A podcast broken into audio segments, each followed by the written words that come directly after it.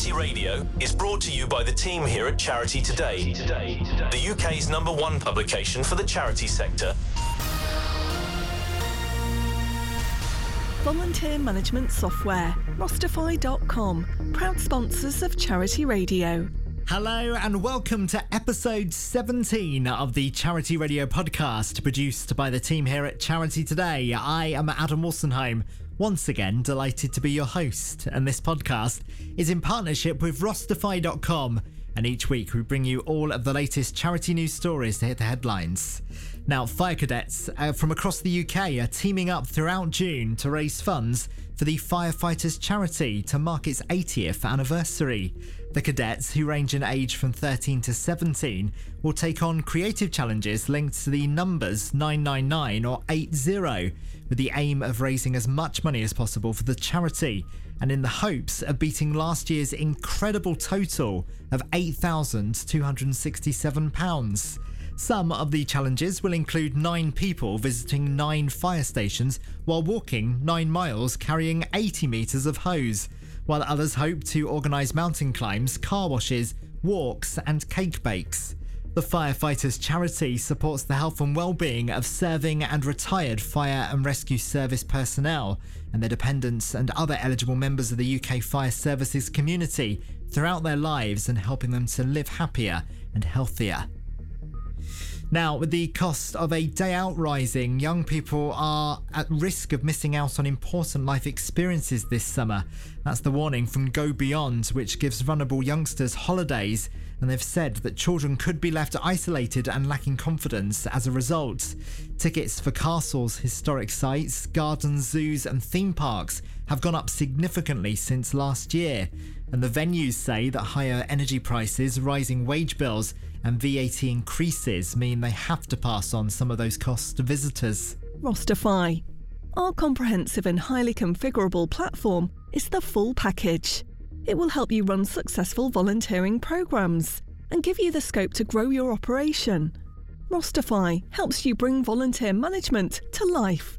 Book your demo today.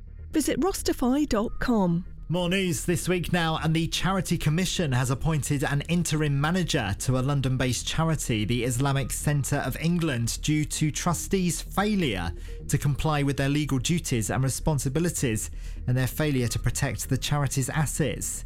It has been the subject of a statutory inquiry by the regulator since November 2022, and on the 4th of May, the Commission appointed an interim manager to the charity, which aims to advance the religion of Islam and promote education and welfare in the Muslim community.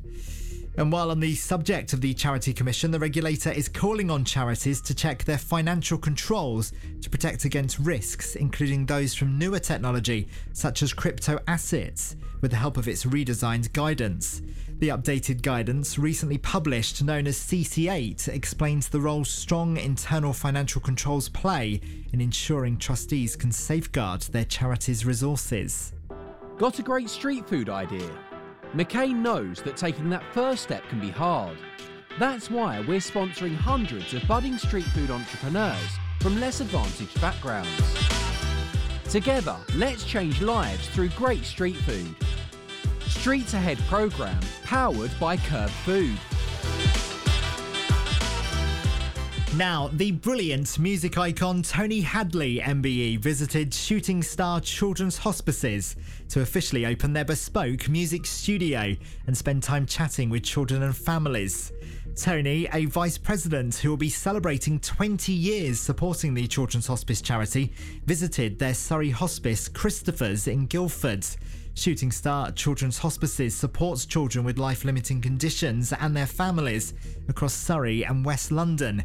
And during the visit, Tony got involved in some of the activities, including making some tambourines to be used during a special Makaton version of his hit Gold performed by children and staff. Makaton is a language program using signs and symbols to help people communicate, which many of the children at Shooting Star Children's Hospices and their families use. Brilliant.